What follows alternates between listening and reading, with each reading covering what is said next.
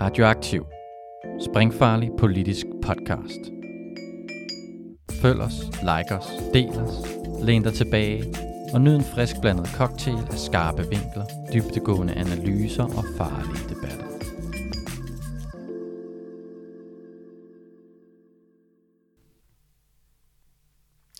Velkommen til Den Faglige Klub, Radioaktivs podcast om arbejdsmarkedspolitik og den faglige kamp.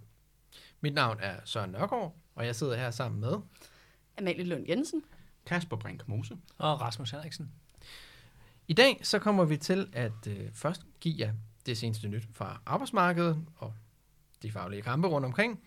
Og derefter kommer vi til at øh, gå lidt i dybden med øh, prekært arbejde. Og vi kommer til at have lidt øh, diskussion i det faste panel. Og så kommer vi til at følge op med et øh, interview med øh, Jack fra øh, Volt Workers Group, øh, om hvordan at de organiserer øh, de øh, arbejdere, der er ved øh, udbringningsplatformen Volt, øh, i kampen for at få en overenskomst. Men øh, hvis vi starter med vores aktualitet, så øh, starter vi med Amalie. Hvad har du så med til os i dag? Der er jo nyt om EU mens til løn.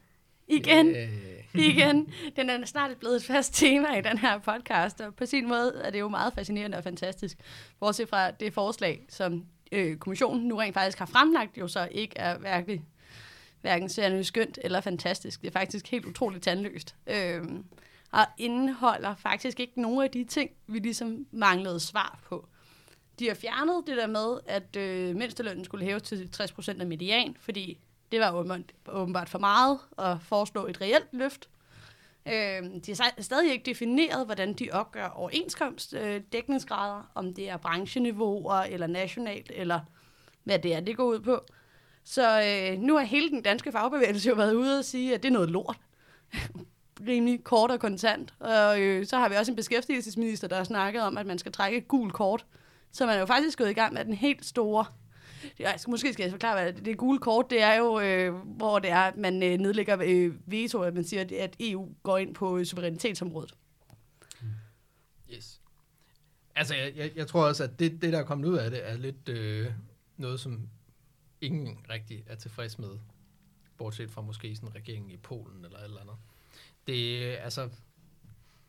Den europæiske fagbevægelse er, er, er sur over, at, øh, at man har droppet den del af det, der indebærer, at der er et reelt løft af minimumsløn i forslaget, og fagbevægelsen i Danmark og Sverige er sur over, at de stadig ikke føler, at det garanterer nok, at, øh, at man beskytter hvad kan vi sige, de overenskomstbaserede aftalemodeller. Så det er lidt, øh, det er lidt noget lort for alle. Jamen, det er jo sådan, det bringer tilbage til diskussionen der med, okay, Vær nok, at I vil lave et direktiv, der skal hæve den generelle europæers levestandard, fordi det er jo dybest set det her, det handler om. Men de er jo kommet frem med noget, som ikke rigtig hæver nogens levestandarder nogen steder, samtidig med, at det så rent faktisk tror med at smadre nogle systemer, der i de skandinaviske lande sikrer høje levestandarder. Og det er jo det, der er helt tosset. Altså, hvorfor er det, man skal pille ved noget, der fungerer? Yes. Kasper, hvad har du taget med til os i dag? Ja, men det er en lidt mere lokal boldgade. Øh, det er nyt fra, øh, fra strækkende arbejdere. Det er sådan, at øh, den sidste uges tid her, der har øh, skraldemænd i hovedstadsområdet nedlagt arbejdet. Det gjorde de efter, at de valgte en tillidsmand, som øh, den virksomhed, der står for, for renovation af hoved- hovedstadsområdet, så har valgt ikke at, øh, at acceptere.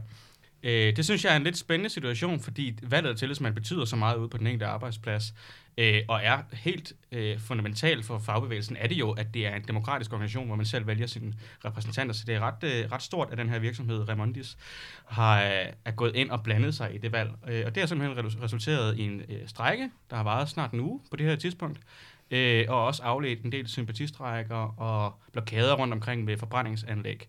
Så det er ikke noget, vi ser særlig ofte, synes jeg, at øh, arbejdsgiver går ind og blander sig i valg af tillidsrepræsentanter. Så det er noget af et nybrud, der virker lidt voldsomt. Mm, Er, er der nogen, der ved, hvorfor? Nej, det er jo netop det er det. det, der er mærkeligt. Øh, det har de ikke været ude at sige. De har ikke meldt ud, hvorfor det er.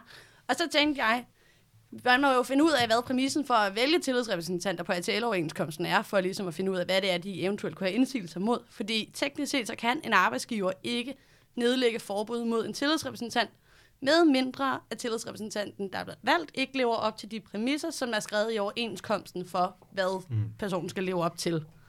Så det fandt jeg jo lige som en lille forberedelse til Kaspers nyhed. Slave. Og der står, at øh, i RTL-overenskomstens kapitel 1, paragraf 1, styk 2, øh, at øh, tillidsrepræsentanten skal vælges blandt de ansattes øh, dygtige medarbejdere. Altså, så det skal være en, der er talentfuld medarbejder. What? Det skal ikke være, være ham, der sidder og slager i hjørnet. Det skal rent faktisk være en, der øh, laver noget. Og så skal man have arbejdet mindst et år på pågældende arbejdssted. Og det er det, der står. Mm. Så Altså, det sidste er sådan relativt objektivt. Det første, det er bare Ja, det- det er elastik subjektivt, i ja. metermål. Mm. Ja. Men der kan man jo så sige, altså, og det er jo vel derfor, de siger jo, at øh, sagen skal afgøres ved en voldgives givetvis. Mm. Øhm, men så er det jo netop der, hvor du må tage stilling til, hvad ligger der i Mm. dygtige mm. medarbejder. Altså, man kan jo risikere, at det, det, er, det, er, hvad man siger, det er arbejdsgiverens kemi med vedkommende, som Ja, er, er noget, der sætter hindring i, i det her. Altså, øh, har de været op og toppes før mm. om et eller andet øh, arbejdsmarkedsrelateret? Øh, det kunne man måske godt tro. Jeg, jeg, jeg, jeg ved det ikke. Mm. Jeg, jeg er ikke ansat der, eller jeg kender da ikke den vedkommende. Men, men, men, men, men, men det kunne sagtens være sådan noget, som ligger til grund for, øh, at man ikke vil acceptere det her. Altså, jeg, jeg kan ikke se nogen objektive krav til, ud over den her etårs øh, øh, regel, øh, til hvorfor man ikke skulle acceptere mm. en, en, tillidsmand. Altså, det, Og jeg har også svært ved at forestille mig, at det skulle være det der, der gør, at øh, Remondis rent faktisk kører en sag og kører en voldgift på den. Mm. Øh, fordi hvis du kigger på, sådan, hvordan virksomheden grundlæggende fungerer, så man vil gerne tjene nogle penge, man vil gerne have en profit, og man vil gerne have nogle mere eller mindre lydige arbejdere, der ikke laver alt for meget øh, larm. Og det plejer at være det, der gør, at de ikke er tilfredse med, med tillidsrepræsentanter. Jeg har svært ved at forestille mig, at det kunne være andet. Øh, og jeg kan slet ikke forestille mig, at de vil gå ud i øh, risikere en strække, øh, fordi at de ikke synes, han er dygtig nok til sit arbejde, ham der er blevet valgt derude. Det virker i hvert fald ret ja. søgt. Men Også fordi nu er der jo flere kommuner, der rent faktisk ikke får afhentet flere forskellige typer af affald. Altså i Københavns Kommune i lige øjeblikket, så er det haveaffald. Øhm, jeg bor utroligt tæt på et villakvarter. Et villakvarter, jeg kunne se utrolig mange poser, der stod og var klar til at blive afhentet, som jo så ikke er blevet det. Mm. Så lad os give det et par dage, og så lad os se, om der er nogle folk, der rent faktisk går op for dem, at deres affald ikke bliver hentet, om der så ikke også kommer noget mere dækning på det her bredt. ja, man kan jo sige, jo længere tid det står, så bliver det mere og mere træls, ikke? for det er som mm. papirsposer. Ja, Øh. præcis. Og der, der skal bare en enkelt by til, ikke også? Ja, ja. Og, det, er jo, Super træls. det er jo også det sjove ved de her strækker her. Man får også et lille indblik i, hvor vigtige samfundsfunktioner folk egentlig Præcis. har. Ikke? Og jeg tror ikke, folk ville gå lige så meget i panik, hvis det var folk i bankverdenen, der havde nedlagt deres arbejde personligt. Det tror jeg An på kommer banken. meget Det kommer, an, det kommer selvfølgelig an på, hvem man er, men Fordi det er altid sjovt. jeg, jeg, jeg tænker nemlig også, hvis det er sådan noget, du kan ikke ringe til din bankrådgiver og få et overtræk, eller øh, få frigivet penge på din konto, eller sådan noget, så tror jeg også, det begynder at blive sådan ret... Øh, Jamen, er det værre, end at have skrald ud over hele dit hus? Det er så det, der er, spørg- der er, der er spørgsmålet. det er livets store spørgsmål. Ja. Men øh, hvis vi så skal komme videre fra de store spørgsmål i livet. Rasmus, hvad har du taget med? Øhm, jeg har taget med en, øh, en historie fra, fra øh, hvad det hedder, ja, den er jo sådan lidt- fra Nordjylland, men den, er, den rammer også øh, lidt øh, resten af, Danmark og, og især Københavnsområdet. Det er mm, øh, nogle store byggeselskaber, som på trods af myndighedernes anbefalinger øh, beder deres medarbejdere om at krydse kommunegrænser, og her er det altså tilfælde, at man, man så skal øh, rejse fra Nordjylland øh, og arbejde øh, på nogle store byggerier her i øh, hovedstadsområdet. Og det er blandt andet øh, sådan nogle store selskaber som Årslef og Sublin. Mm. Øhm, og det sætter jo det sætter jo lidt den ansatte i en lidt øh, svær situation, kan man sige, fordi at øh, myndighederne anbefaler, at man bliver hjemme for at mindske øh, øh, risikoen for, for at sprede det her corona. Øh, men ens arbejdsgiver beder en om at, at øh, gøre det modsatte af, hvad myndighederne anbefaler. Øhm, og det, så kan man vælge enten at øh, hvad man siger, øh, øh, give efter for sin arbejdsgiver, tage på arbejde, øh, og tage over og risikere, og så smitte sine kollegaer, hvis man øh, uden at vide det er smittet. Øh, eller man kan øh, blive hjemme og risikere at få en fyreseddel. Og, og det sætter en, øh, en eller anden, et eller andet sted de, de ansatte i en, øh, en lidt man siger, speciel situation, en, en knive, hvor det er, at de er nødt til at vælge mellem at, at følge myndighedernes anbefaling for et godt øh, sundhedssystem, og så øh, en fyrsel. Mm. Altså det er basically det, de bliver sat op imod. Ja. Øhm, og øh, det, jeg, jeg, jeg synes, at øh, jeg synes et eller andet sted, at, at sådan nogle virksomheder, de skulle holde sig for gode til at bede sine ansatte om at tage de her valg. Altså, øh, jeg går ud fra, at man kan få erstatning øh, på grund af corona, øh, fordi man, altså, man beder et eller andet sted om at holde folk hjemme. nå, så må de her også et eller andet sted være omfattet af noget erstatning. Mm. Øh, som i alle mulige andre brancher. Øh, det så vi jo i, i marts, da der den helt store nedlukning. Jamen, alle dem, der ligesom var berørte og blev bedt om at holde sig hjemme, jamen, der var en eller anden form for coronaerstatning. Øhm, så jeg, jeg, jeg synes faktisk, det er lidt en, en urimelig situation, man sætter de ansatte i. Jamen, det er en fuldstændig urimelig situation. Og det er jo, altså, for mig er et klassisk eksempel på en arbejdsgiver, der bare skider på sine ansatte. Altså, fordi det handler kun om, at de kan nå at blive færdige med nogle projekter inden for nogle frister. Og om de så sætter deres ansatte i risiko, eller samfundet i risiko, det kunne de ikke være mere ligeglade med. Og det er netop, at de putter samfundsansvaret over på den enkelte medarbejder. Og selvfølgelig kommer fagforeningen til at stå stærkt med de medarbejdere og kunne øh, føre krav mod virksomhederne. Men altså, Årslev er jo ikke en lille byggevirksomhed, vel? Altså sådan, de er en gigantisk byggevirksomhed. Og jeg synes, det er så sindssygt, at arbejdsgiver ikke vil tage det samfundsansvar. Altså sådan, det er igen, nu siger jeg på den her, øh, grådige fucking kapitalister, der ikke kan tage sig sammen i forhold til at give nogle ordentlige vilkår for arbejdstageren. Hørt. Ja, og, og det, vil sige, det, er jo, det er jo relativt, det er jo, det er jo et lille antal folk, altså det, det handler om øh, 40-50 mennesker. Ja, præcis. Øh, så, så det er jo ikke, altså de her meget store virksomheder, det er jo ikke de her 40-50 mennesker, der udgør deres øh, hvad man siger, overskudsgrundlag som sådan. Altså det er jo ikke det, er jo ikke det der får læsset til at vælte. Altså det er jo øh, virksomheder med, med, med flere tusind ansatte. Altså, så jeg kan heller ikke, altså jeg synes, der mangler noget proportionalitet i, at man, man, man tvinger folk et eller andet sted i at vælge mellem øh, sit arbejde eller, eller hvad man siger, smitterisiko. Mm. Jo, jo, og det viser jo både noget om, hvordan i hvert fald nogle virksomheder, mange virksomheder, er så rent råt profitdrevet, at de er, de er skide ligeglade, fordi de jo stadigvæk tjene penge, selvom de der 40-50 medarbejdere ikke, ikke var med. Øh, men det viser også bare virkelig et indsigt i magtforholdet, i hvordan, Mm. hvem har magten i, i det samfund, vi lever i, Mm. og den måde, vi har indrettet arbejdsmarkedet og økonomien Mm. på. Ikke? At selvom det handler om liv og lemmer og familiens sundhed, så bliver man stadigvæk nødt til at møde op, ellers så mister man bare sin indkomst. Altså, hvis vi skal snakke om den, danske model, så er det det, ledelsesretten. den Lige præcis. Ja, lige Ja, ja. præcis. Ja, ja. Men det er jo også det der med, at i sådan nogle, hele vores samfund har jo ligesom været i en ekstraordinær tilstand i de sidste, hvad, otte måneder efterhånden, ikke? Og så er det jo også der, hvor at vores klassiske definition af ledelsesretten, går den også på tværs af offentlige myndigheders øh, påbud omkring, hvor borgerne skal opholde sig, og det vil jeg jo ikke mene, det gør. Altså sådan, det er jo der, hvor at man, jeg vil sige, de her virksomheder også voldsomt udfordrer grænserne for ledelsesretten. Mm. Det sidste nye fra arbejdsmarkedet, vi har, det er, at øh, det er jo det, jeg har taget med, og det er øh, den årlige opgørelse af EUB-bidraget, som jo er det her bidrag, som øh, virksomheder, som ikke tager nok lærlinge, ifølge jeg vil sige, sådan, den model, der er for, hvor mange lærlinge man skal have, i forhold til, hvor mange faglærte man har. Øh, der, hvis man ikke har nok, så betaler man ligesom en, en strafbod. Øhm, og der er ligesom kommet sådan en liste, og der har jeg lige fået skimmet top 10, øh, og øh, de svar, som er kommet øh, for, for de virks- nogle af de virksomheder, der har været involveret. Og hvis man lige skal kigge på, hvad det er for nogle virksomheder, så er det faktisk øh, primært banker, og så er der også øh, regionerne. Der er to ud af de fem regioner, der er repræsenteret på den liste. Og så var der også lige nogle andre. Aarhus Universitet er repræsenteret, men det virker som om, der er en eller anden mystisk fejl i det hele, der gør, at de er registreret, som om de ikke har nogen elever, selvom de har. Øh, det ved jeg ikke rigtig så meget om.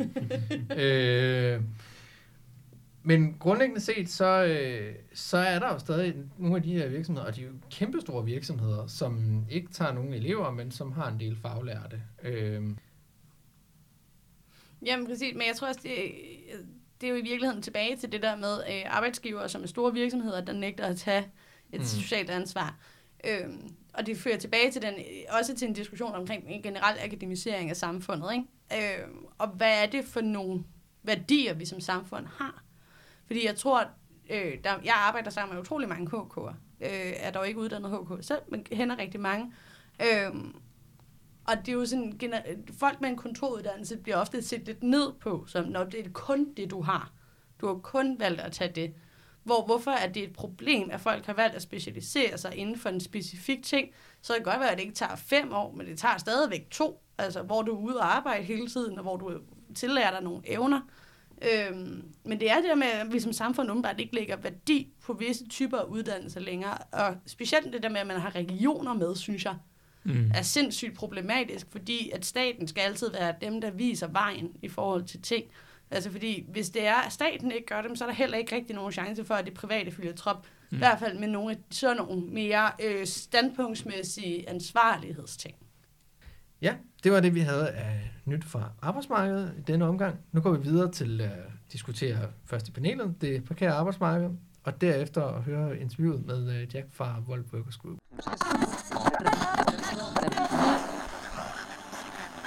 I dag kommer vi til at snakke om det prekære arbejdsmarked. Om hvad prekært arbejde er, og hvorfor det er så svært for fagforeninger at få organiseret prekære arbejdere og forsikret dem ordentlige vilkår. Prekært arbejde er noget, som øh, en gut, der hed øh, Guy Standing, øh, fik, øh, fik navngivet, og øh, er lidt sådan en, øh, en paraplybetegnelse for øh, enhver form for, hvad kan vi sige, usikkert arbejde. Det er tidsbestemte ansættelser, deltidsjob, timelønnet og nul, kontra- nul timers kontrakter. Alle sådan nogle ting og sager, det er kort sagt alt, hvad der afviger fra den normale, du har en fast fuldtidsstilling, som du kan være sikker på at have. Det er det, der er det, det prekære arbejde. Og det betyder også, at det prekære arbejde er noget, som faktisk spænder meget bredt i forhold til, hvor hen i samfundet det er, og hvilke faggrupper det er. Det er både noget, der er et problem for øh, ufaglærte 3F'er, og det er noget, der er et problem for, for djøffer, for den sags skyld også. Altså, øh, det, det er ligesom noget, der dækker hele spektret af arbejdsmarkedet, at man begynder at se det her problem med prekarisering, som det hedder. Og øh, de her former for stillinger, de har i hvert fald, øh, udover det, at den manglende sikkerhed i sig selv er øh, en forringelse af arbejdernes vilkår, det til fælles, at arbejdsgiver udnytter den her magtposition til også at tvinge nogle dårligere lønvilkår igennem, dårligere øh, arbejdsmiljø igennem, og at det er rigtig, rigtig svært for fagforeningerne at få organiseret de her medarbejdere. Og der tænker jeg, at øh, vi kan ligesom starte med det her punkt om, hvorfor er det så svært at få organiseret prekært ansatte medarbejdere? Øh, jeg tænker, at noget af det, som gør det, det er, at de er jo ikke rigtig en del af ens kollegaer. Eller nu, jeg har det med at bruge anførselstegn, det er rigtig dårligt i en podcast. men, men altså, der hvor jeg ser dem i, i mit arbejde som elektriker, der kommer, der kommer typisk nogen ind, som det, det vi kalder falske selvstændige. Mm. Øh, så er der blevet en, øh, så er der en gut, han er blevet hyret til at lave et stykke arbejde, og han kan stå, gå lige ved siden af os andre og lave det samme elarbejde, men han stemmer afgrænset, at du skal arbejde på det her, og du får det her for det. Øh, men han har jo så ikke, han får ikke arbejdstøjsbetalt, han har ikke sådan en helligdagsbetaling, han har ikke fået fridag, han har ikke nogen pension, han har bare det her rå beløb, det er det her, mm. du får for at lave den her opgave. Og derfor, han, det kan godt være, at han er en del af os elektrikere, men han er jo ikke en del af os kollegaer elektrikere på den måde. Han er jo ikke, han er jo ikke ansat i firmaet, han er jo bare, nu siger jeg bare, han er jo bare en underentreprenør, mm. øh, som er hørt ind til at lave en opgave. Og derfor så er han jo ikke en del af det her kollegiale fællesskab. Øh, det, det tror jeg i hvert fald er en af, en af problemerne med at få dem hvad man siger, fanget ind. Det er, at, at, det, at det ikke er en del af det, vi normalt betegner som fællesskabet. Når du siger, at han ikke er en del af fællesskabet, så tænker jeg, at han ikke en del af fællesskabet, fordi at, øh, hvad kan vi sige, hvis man skal være grov, at, at, at I ikke tager imod ham i fællesskabet, eller er det øh, fordi, at, øh, at han ligesom bare kun er der for, for den opgave, og derfor ikke rigtig sådan identificerer sig så meget som en del af fællesskabet? Eller hvordan? Altså det kan være både og. Altså fordi at, at, at i nogle tilfælde, så, så er det jo fordi man ikke tager imod øh, personen. Mm. Øh, men i nogle tilfælde, så er det også fordi, at de er der, øh, fordi de, altså, de vil ikke have noget med os andre at gøre, de er der bare lige for, at de tjener de der hurtige penge, og så væk igen. Øhm, og det, det kan være så en det, kort opgave på... Ja, det kan være, ja, det, det kan være en kort opgave på en dag. Nogle gange kan det også være en, en opgave på et år. Altså, øh, det, og det er jo lidt det, der er i det her. Altså, øh, jeg har jo lidt svært ved at forstå konceptet i Danmark, øh, fordi man netop har så nemt ved at hyre og fyre. Hvorfor er det, at man har mm. behov for at have nogen, du kan sige, du behøver ikke komme i morgen. Altså, øh, det er jo lige før, at selvom de så ansat ham på lige vilkår med os andre, kunne de sige til ham, du behøver ikke komme i morgen, her er en fyrsel. Mm. Øh, og og det, derfor så, så, så er det jo, det er nok også derfor, vi andre ser lidt skævt til vedkommende, det er jo, fordi det er jo en undergravning af det, de vilkår, vi har. Mm. Altså, øh, og derfor øh, har vi måske lidt manglende lyst til at tage dem med ind i fællesskabet. Men jeg tror måske, en af, en af måderne, hvorpå, hvad man siger, at fagbevægelsen øh, kan knække koden på det her, det er netop ved at tage dem med ind i fællesskabet og vise dem, hvad er fordelen faktisk ved ikke at være falsk selvstændig, eller ved at være en del af klubben, så at Ja, sige. de bliver jo også øh, altså inden for byggebranchen med brede term, der, øh, der bliver de jo også kaldt armbenvirksomheder. Mm. Øh, og man kører jo mange faglige sager på det. Altså sådan, at når man finder nogen, så siger man, at ham her, han agerer jo som ansat. Kan I bevise, at hans CVR-nummer, RUT-nummer, eller hvad end det er, for han har af virksomhedsregistration, øh, er rigtig? Altså, at han er en reel, fordi han kunne hypotetisk set godt være en enhedsvirksomhed, men oftest, så er det jo netop, fordi man ikke har lyst til at betale øh, tillæg af diverse slags. Øh, eller stå for arbejdstøj, eller hus, eller andet i den stil. Øh, og det er jo en udnyttelse af arbejderen. Altså det er jo det der med, ikke bare betaler vi en dårlig løn, vi tager også alt andet fra dig af dine mm. rettigheder. Øh, og det er jo så inden for sådan de klassiske håndværksmæssige mm. genre. Men man har jo også for eksempel problemet i høj grad på universiteterne med øh, undervisere, som så har løsansættelser på flere forskellige danske universiteter. Jeg havde en underviser på et tidspunkt, som han havde ansættelse på både Aarhus Universitet, Syddansk og Københavns Universitet. Og det var i virkeligheden alle sammen relativt prestigefyldte stillinger, men hvis du kun har et hold hvert sted, så er det altså ikke noget, der rent faktisk dækker, øh, at du kan have en løn til at leve af på en fornuftig måde, Mm. mm. som man ellers skulle tro af øh, et ekstremt højt uddannet menneske. Mm. Øhm, så det er jo noget, du ser både inden for den private sektor, hvor folk udnytter, men det er altså også staten. Det er også vores videregående uddannelser, som groft udnytter, at folk har kvalifikationer, men at der er en begrænset mængde af arbejde, så derfor så siger man, hvis du vil lukkes ind overhovedet, så er du nødt til at acceptere de her vilkår. Mm. Og jeg det tror også, det ofte rammer grupper, som ikke typisk er dem, der er organiseret i forvejen. Altså det vil ofte enten være akademikere, eller øh, ufaglærte, eller folk, der øh, på mange måder ellers ville være lidt på en kant af et arbejdsmarked, som ikke tænker, at en fagforening er et sted, hvor de hører til. Og fagforeningerne har også været rigtig dårlige til at sige, at det er et sted, hvor de hører til, og ville tage et ansvar for at løfte dem og inkludere dem. Der er også øh, hvad kan vi sige, noget, noget meget konkret for dem, der er, at de har en, en økonomisk usikker position, og derfor er det her med, øh, med at, de penge, der skal til for at betale fagforeningskontingent, og også noget tit, ja. der, der kan være en udfordring. Især når, når man øh, kigger på de her folk, der, der hele tiden øh, der skifter arbejde og, øh, og frem og tilbage, og måske har øh, to, tre forskellige deltidsjobs, som de får det hele til at hænge sammen mm. med. Har du så råd til at betale to-tre forskellige fagforeningskontingenter på en deltidssats? Nej, det har du ikke. Det er, det er simpelthen for håbløst. Og samtidig optjener du så heller ikke nok aktivitet på arbejdsmarkedet, til at du kan være dækket af en A-kasse. Er Nej, også et Det problem. er også et problem, ja. Øh, fordi hvorfor er det, du skal betale for en A-kasse, hvis det er A-kassen alligevel i sidste ende, så ikke mener, at du har været ansat reelt set længe nok nogle steder til at få støtte, støtte. Eller også så har du været reelt ansat, men din løn er så lav, at du alligevel ikke kan få en, A en dagpengesats, der giver mening. Mm. Ja, det, det kan vi lige sådan opklare, at det er sådan, at øh, den danske dagpengesats er beregnet sådan, så der er en maksimal dagpengesats, men ellers så er der en dagpengesats på, hvad er det, 90 procent af lønnen? Eller Ja, noget den stil. Ja, så det er 90 procent af lønnen, men max de der 19.000 Mm. mm. eller andet, som den ligger på i dag. Og det betyder jo sådan set, at hvis man ligger nede på en månedsløn på øh, en, øh, en 20.000 eller et eller andet, så kan man faktisk ikke få det fulde udbytte af, af den dagpengesats. Så kommer man til at få noget, der er mindre, øh, og det betyder, at folk, der er, der er meget lavt lønnet, de ender også med at blive straffet med, når de bliver arbejdsløse og få en lavere dagpengesats. Mm. Ja, man kan jo sige, at en del af det med, med karriereforhold er det rent definitorisk er usikkert øh, i mere end en forstand. Jeg tror også, når man står i en situation, hvor man er midlertidigt ansat, eller er bange for, øh, om man har et job om tre måneder, Mm. så er det jo også sværere at kræve noget.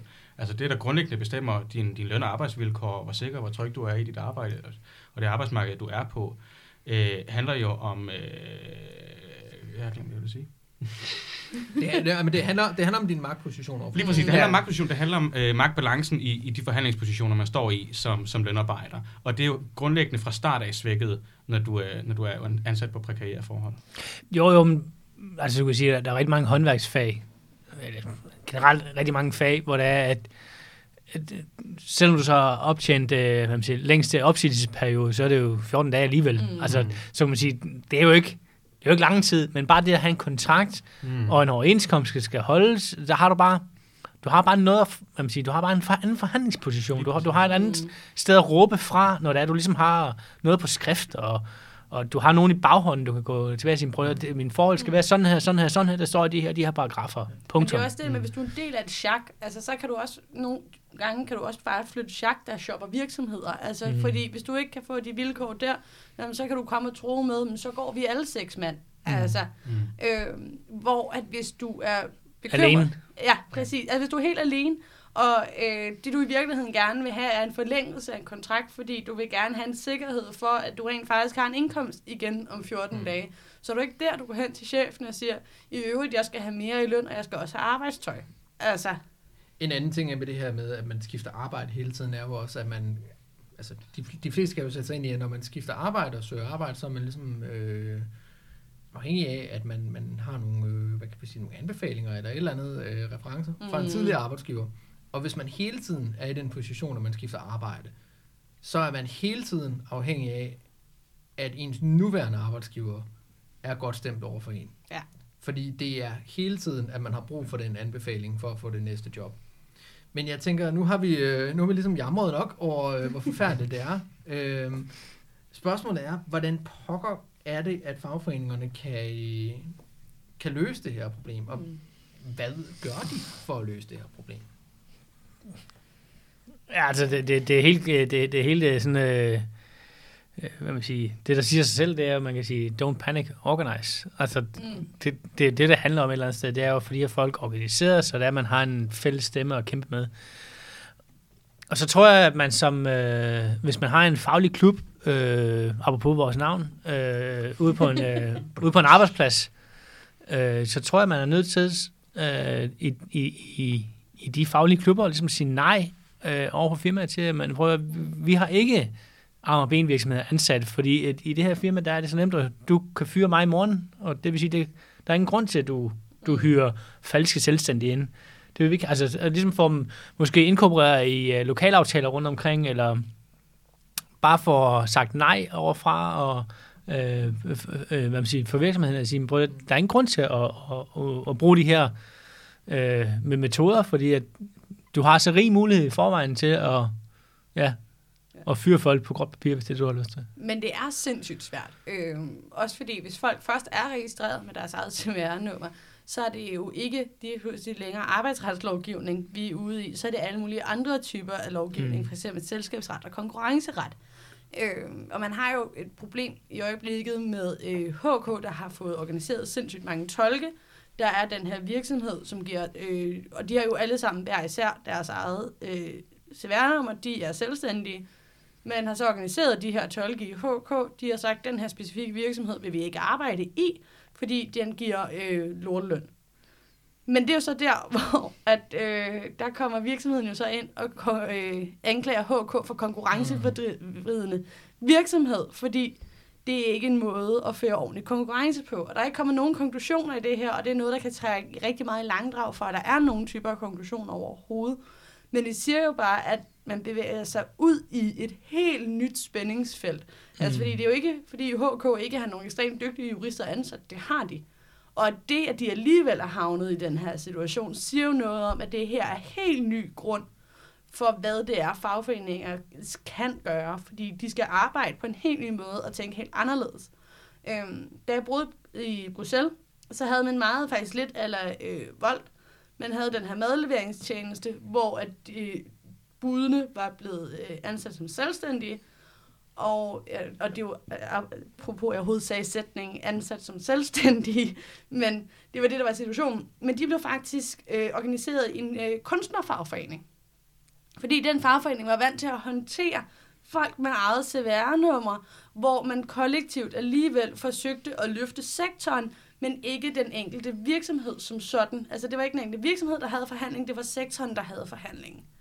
Øh, så jeg tror også, det er det der med, at man er nødt til at søge inspiration fra nogle andre steder. Mm. Øh, hvordan har man gjort det andre steder? Kan man gøre det anderledes?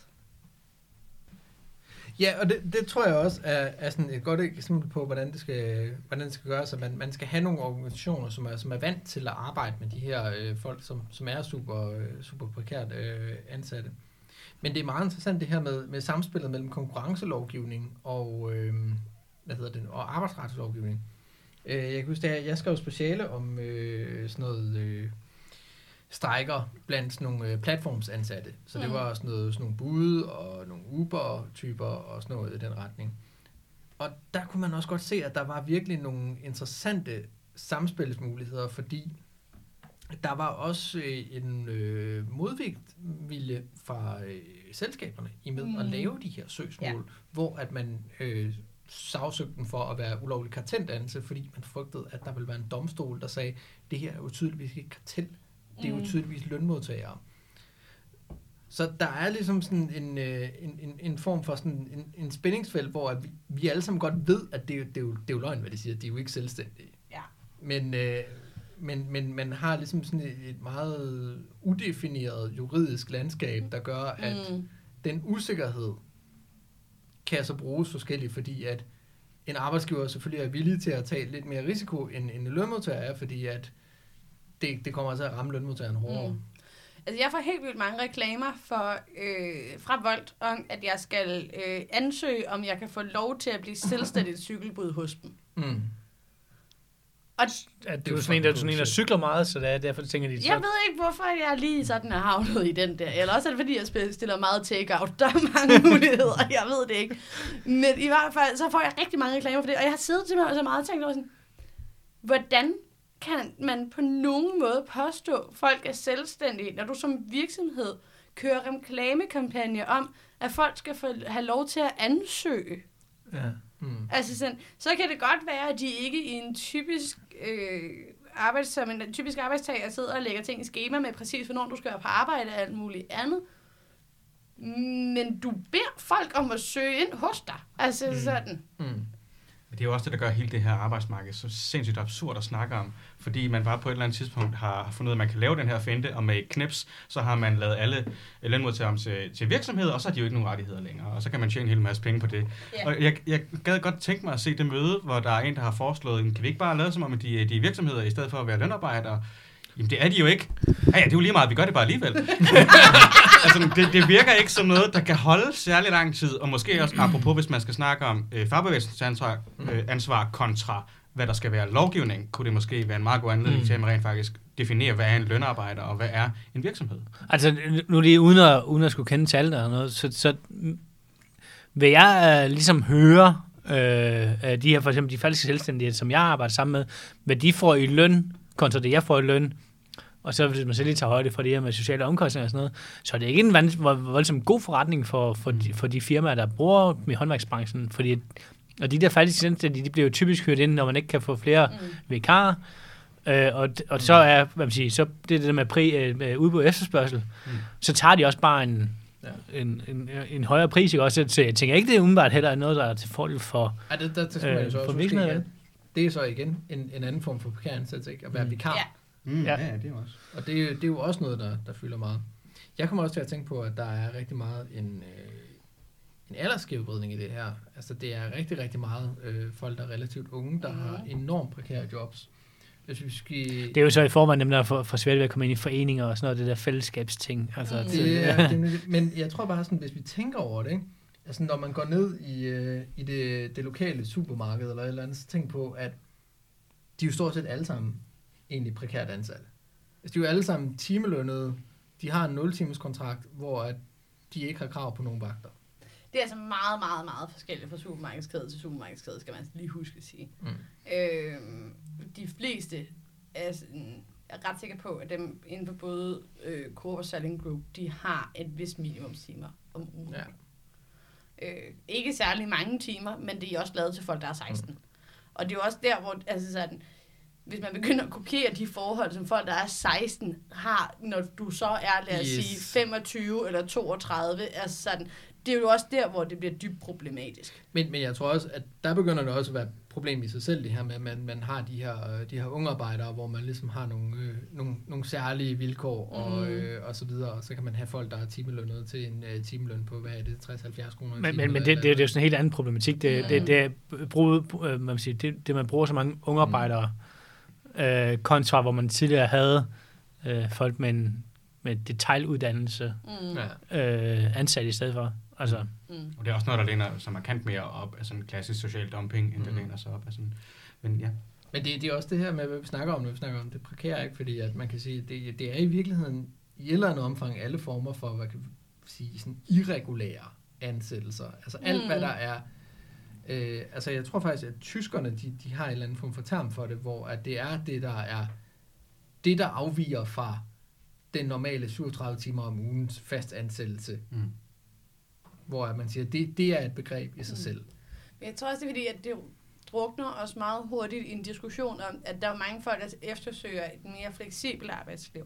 Mm. Altså, hvor de har bedre mulighed for selv at planlægge deres timer og forskellige andre ting.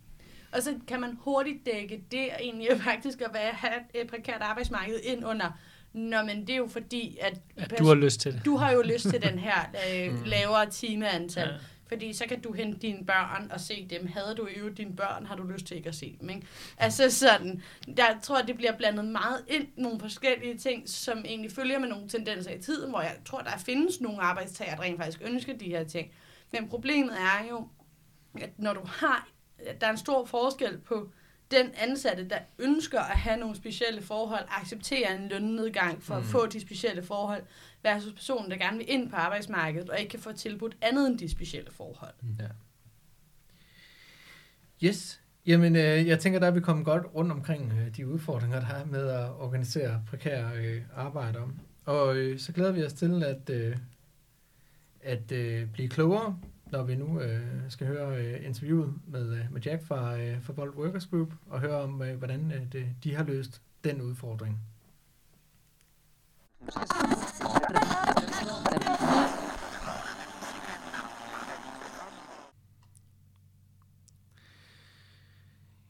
Yes, and I'm sitting here with uh, Jack from World Workers Group, and uh, we're going to talk about uh, how the World Workers Group are organizing precarious workers from uh, World.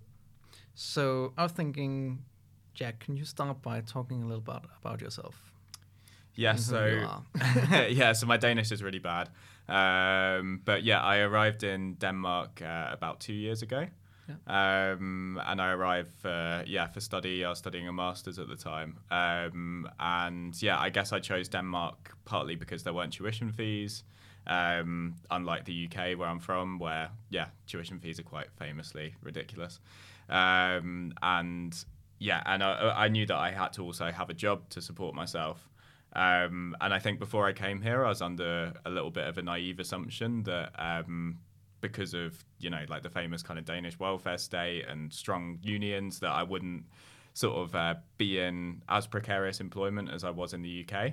Um, but yeah, as soon as I moved here, I kind of realised that wasn't the case because I got um, yeah a job that was uh, very exploitative. I ended up getting sacked from it um, on quite spurious grounds. Uh, so I suppose that yeah, that that made me think a lot about um, kind of trade union organizing um, and everything around that. Um, and then I'd heard that Walt Couriers was starting to organize, um, and I needed a little bit of extra money myself, so I decided to become a Walt Courier and kind of help with that organizing. And yeah, we've kind of blossomed and yeah, hopefully being successful so far. So yeah, Okay. that's kind of me.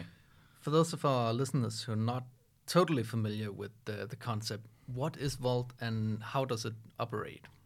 Yeah, so Walt um, effectively is a food platform. Um, so they provide the logistics for food delivery um, in yeah, kind of quite a lot of major cities. So um, yeah, they operate in a lot of European countries, and Denmark's one of its biggest markets. Um, so the couriers uh, for Walt um, on uh, we're not employees, we're independent contractors. So that's like freelancers basically. Um, so that means that we don't receive the kind of like usual things that employees receive, like sick pay, uh, a pension plan, holiday pay, uh, or basically any guarantees of hours or income.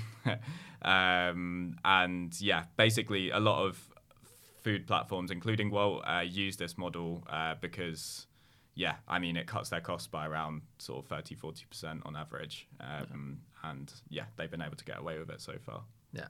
And you don't have to be paid for uh, for standing by or So it's a little bit confusing. So you can get uh, with Wolt, um, you can work with a shift, um, which basically which basically means like you could get a shift that's say four hours long, and you're guaranteed 120 crowns uh, Wow. during that time, uh, no matter how many shifts you do.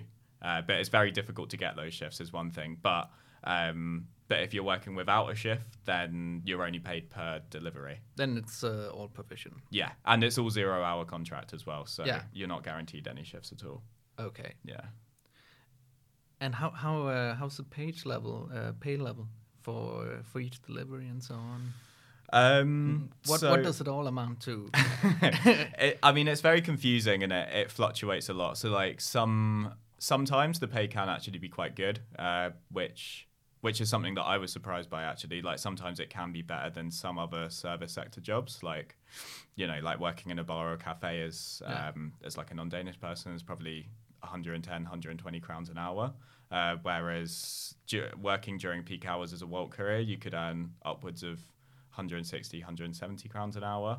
Okay. Um, but that obviously doesn't factor in the the fact that yeah we don't get sick pay and all of those things as I mentioned, but also we have to provide our own vehicles, our own uh, the maintenance of our vehicles, our smartphone, our data plan, uh, everything like that, um, safety equipment as well. Um, so I mean, you know, sometimes it can be okay in terms of pay, um, but yeah, you have to kind of take into account all of those other things. And and like I say, it fluctuates so much as well. Sometimes it can just Yeah. be terrible. So 160 is uh, is kind of the the lower bar, the, the higher bar of the what's the lower Um, levels? So if you're working without a shift uh, and you're working during non-peak hours, then it could be very low. So the min- like the minimum payment per delivery is 44, 45 crowns. Yeah. Um, so during non-peak hours, it could be that you get one delivery an hour, two deliveries an hour, or something, and Yeah. th- that's before tax as well. So Yeah. Okay. That's yeah, so it could be nothing. Pretty. Um,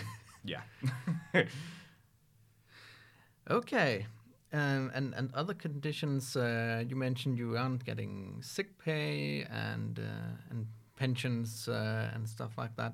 What about um, you know the working conditions uh, when you're at work? Um Yeah, so obviously, um, working on the road, um, there's a lot of you know incidents that happen, and uh, especially you know being on bike, um, you have to kind of be very aware of other cars and vehicles, and um, I guess the algorithm in the system encourages you to to work very quickly, um, like take a lot of risk. Exactly, yeah. So it's especially if you're working during peak hours, it's likely that many, if not all, of your tasks will will sort of be indicating that you're late uh, for picking it up, for picking up the food or delivering the food or something like that. Um, so especially for new people, but also for for people who are very reliant on Wolt and don't know if they would get penalised and stuff like that.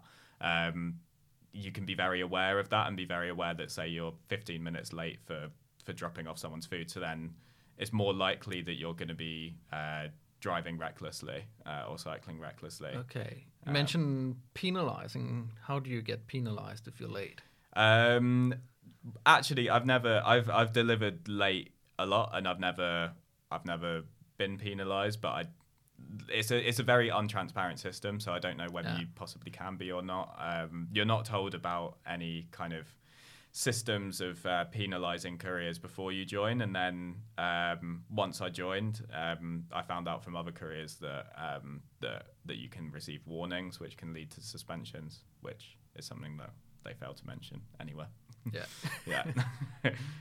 Okay, so that's actually even more scary, kind of, because you Mm. don't know what you can you can count on. Yeah, it's It's effectively like a black box, and Yeah. and especially when your boss is, yeah, when your boss is this black box and your tasks are just allocated through, uh, through this computerized system, Yeah. you know, you're just a, and and also when you're aware that there's like, you know, currently like two thousand other couriers or something like that. So, I don't know. You do feel like a very small part of a larger system, and that if you're not quite up to standards, then then you could fall behind. And it kind of like, um, I don't know. Like some people compared it to kind of like like an assembly line in your head because you have all these tasks coming on and on and on and on, and you don't have like uh, a, bro- a boss breathing down your neck, like a Yeah. physical boss breathing down your neck. Um, but sort of similar to an assembly line, you have this kind of like pressure to just keep going on and on and on. Um, so yeah, that can be stressful and dangerous. You know about any uh, accidents or?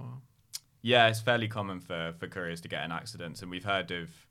Um, we've spoken to quite a lot of couriers who've, uh, you know, broken bones and stuff like that, and um, yeah, well, actually introduced about I don't know six months, nine months ago or so, um, a form of insurance, but you can only claim it if you uh, die, lose a limb, um, or I I can't remember what the other one was, but like basically, yeah, I think it was die or lose a limb is basically the only ways that you can uh, you Yeah, can claim okay. it. So um, yeah, so people have then tried to claim this insurance and obviously haven't received it, um, and then are in a very very precarious position of potentially not being able to work for months. Yeah.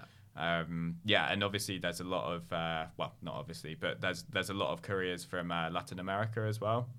Um, so we've spoken to uh, or heard stories of uh, of couriers from say Argentina who have um, have got into an accident at work um, and haven't been able to to work for quite a prolonged amount of time. Um, but they also haven't been able to like afford one of the rare flights back to Argentina. Rare because of the coronavirus, but Yeah. so they're very expensive. So yeah, careers can be in a really really difficult position. Yeah. You mentioned uh, a lot of people from uh, from Argentina. Um, who works for Volt? I mean, who are the people who are who are doing this job?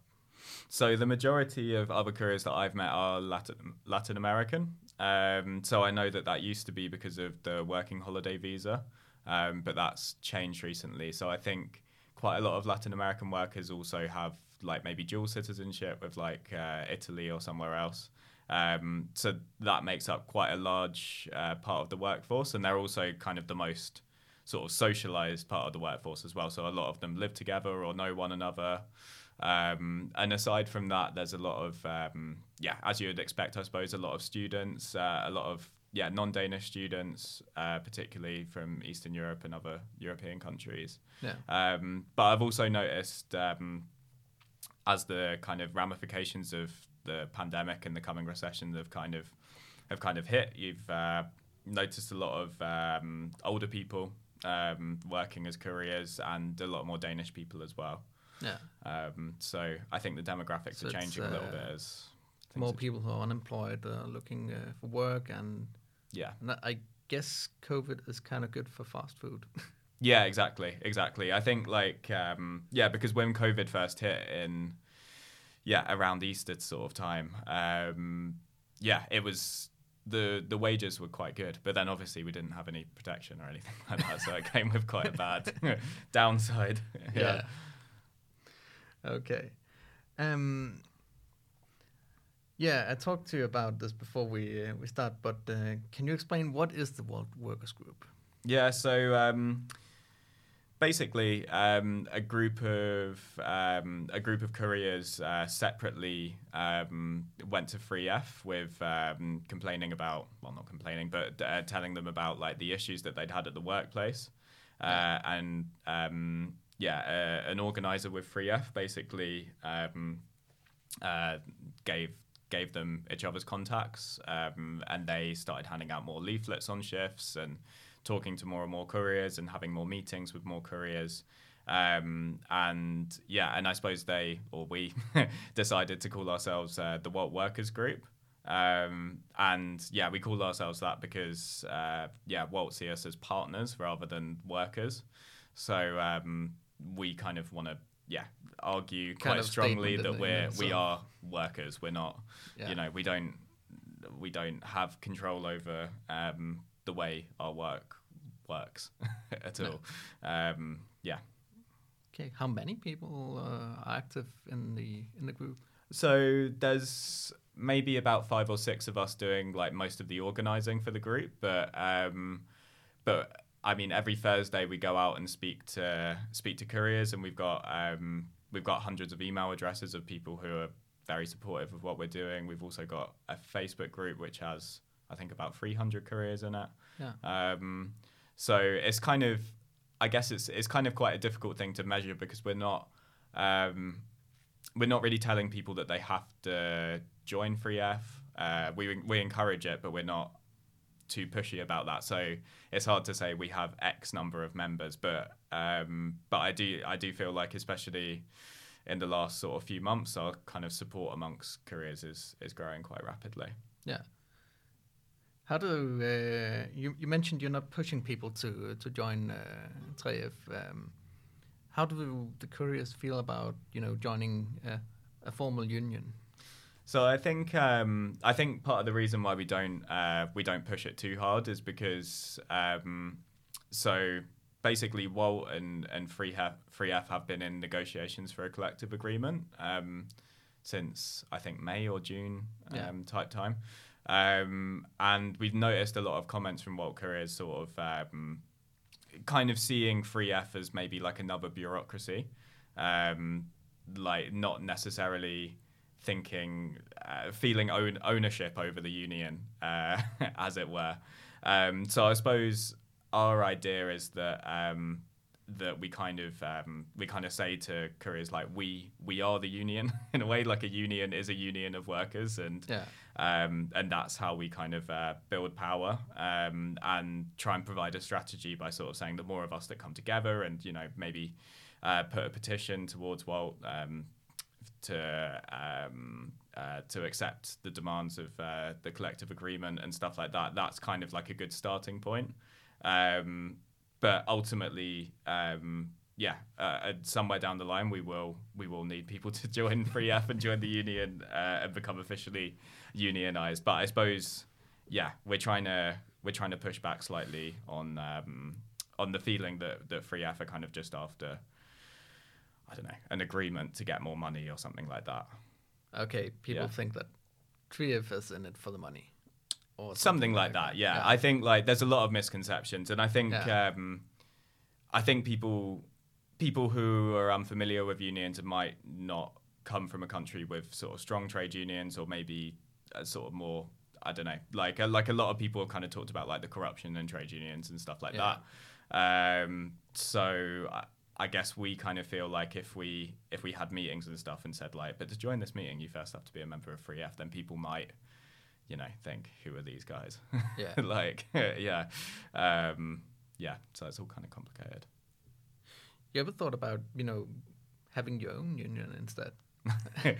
um, I mean, I think it's good to be with Free F. Like they've offered, they have offered us a lot of support, um, and it's good to have that solidarity with uh, with other sectors. Um, I think as well, like. Um, I mean, this is just my personal opinion, but I think it would be good if we could also organise with other delivery workers, so like Just Eat workers or Takeout or another large company. Um, and you know, the way of having like sectoral collective bargaining in Yeah. in Denmark is is obviously very effective, and um, and I think it would be it, it would be easier for us to build solidarity with um, with these other companies within within a structure like Free F. Yeah. Yeah. I was thinking more uh, more along the lines of something uh, like uh, the uh, the careers uh, branch in uh, in England or something like Mm, that. mm.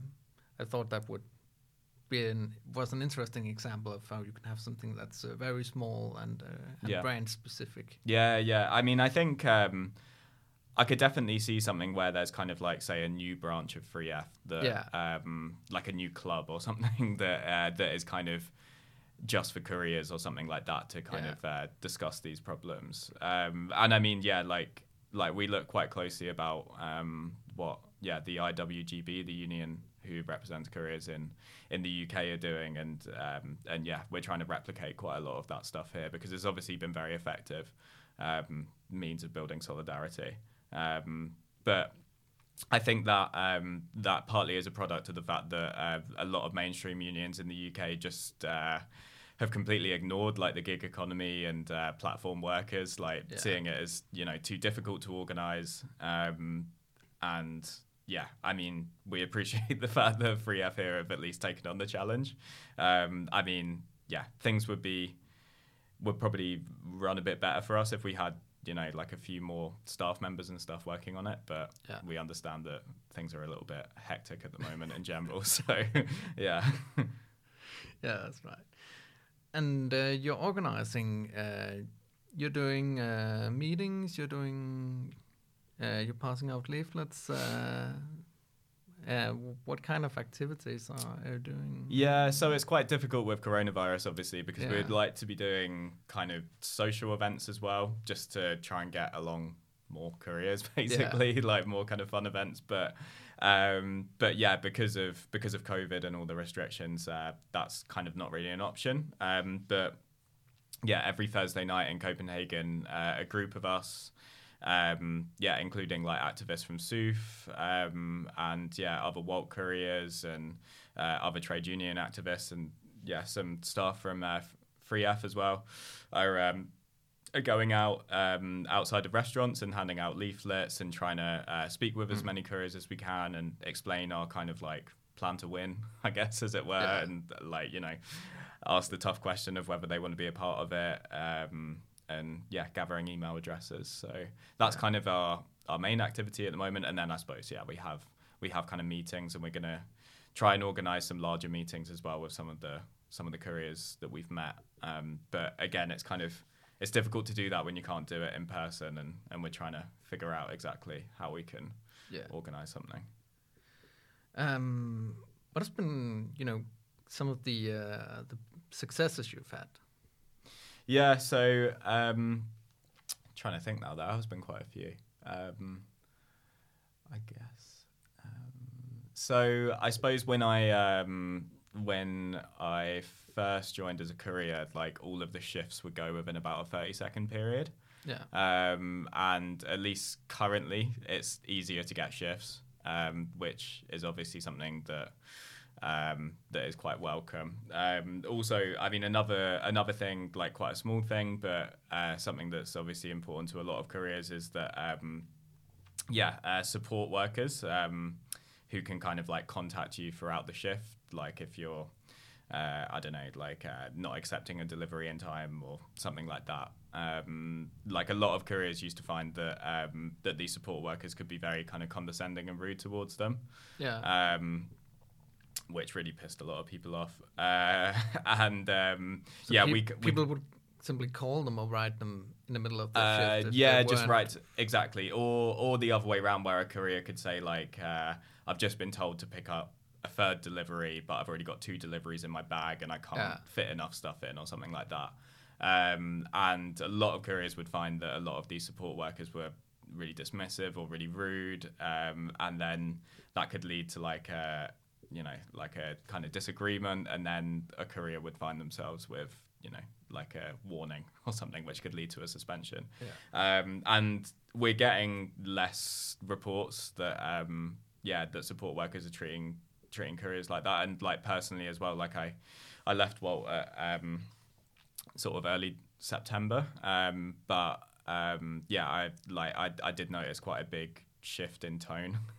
so I mean, yeah, it's a small thing, but it seems like they might have at least had some training and being like nice to people who are you know working in the pissing rain and stuff like that so yeah um so that's something but yeah obviously we want a lot more like one one thing that we definitely want is is uh, more adequate insurance like as i mentioned earlier it's very difficult to get insurance and yeah i mean obviously the collective agreement is the main thing um but we realize that Yeah. these things can take a long time and we need to have victory They're simply bargaining uh, for a uh, a collective bargain Mm. uh, bargaining uh, system here. And how's that working? And I'm I'm kind of uh, surprised here that uh, that Volt is even partaking in negotiations. Yeah, and I think uh, we we were quite surprised in a way as well. Um, but I think because they were under quite a lot of scrutiny, um, like in the media from different politicians from you know sort of centre left and left wing parties. Yeah. Um, they uh, they would always say as a response to it like uh, oh but our couriers absolutely love the contract they work under. Like it's it's amazing. And then you know our group comes along and kind of like ruins that sort of charade I guess. Um, and I mean yeah also what a member of our group um, yeah appeared on the news on DR Yeah. um, yeah talking about why we want a collective agreement and how unfair it is. And I think like yeah, it, it became kind of untenable for them to keep saying that like couriers absolutely love the current deal because it was palpably untrue. They're kind of uh, scared, perhaps, of uh, of regulation uh, from uh, yeah, from exactly. the, uh, from uh, from the politi- political system if they are. yeah, yeah, yeah. I think they're scared uh, that something like what happened with Uber would happen to them or something Yeah, like. I think that's uh, more or less it. Um, oh, uh, last thing: if uh, anyone of uh, our listeners want to support your effort, uh, what can they do? Yeah, so if you're based in Copenhagen and um, want to stand in the rain for a bit on Thursday evenings, although it's not always raining, uh, and we do try and find those sheltered place, then um, yeah, yeah, exactly, yeah, yeah. Then it would be great if um, yeah, if we could have some support and you come and meet us. Uh, information about that is on our Facebook page, which you can find um, if you just type in Walt Workers Group. Um, yeah, uh, also we're going to. We'll update it on our Facebook page as well. But uh, but for people who use Walt, um, we would uh, we're going to start asking people to mm, uh, write to the.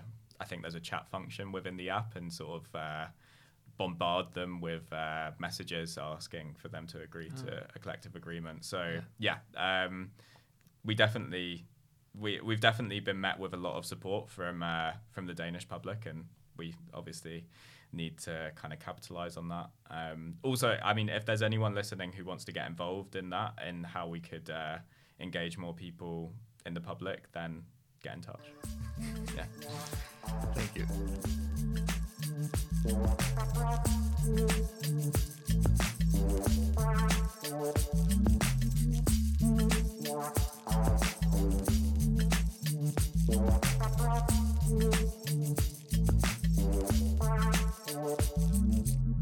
Oh ja. Inden du smutter, husk nu lige at følge Radioaktiv. Vi er på Facebook, Twitter, på SoundCloud eller i din podcast-app. En række af vores podcasts udkommer også som video på YouTube. Du må også gerne dele os med dine venner. Hvis du er ellevild, så kan du gå ind på solidaritet.dk og blive medlem af vores mediehus.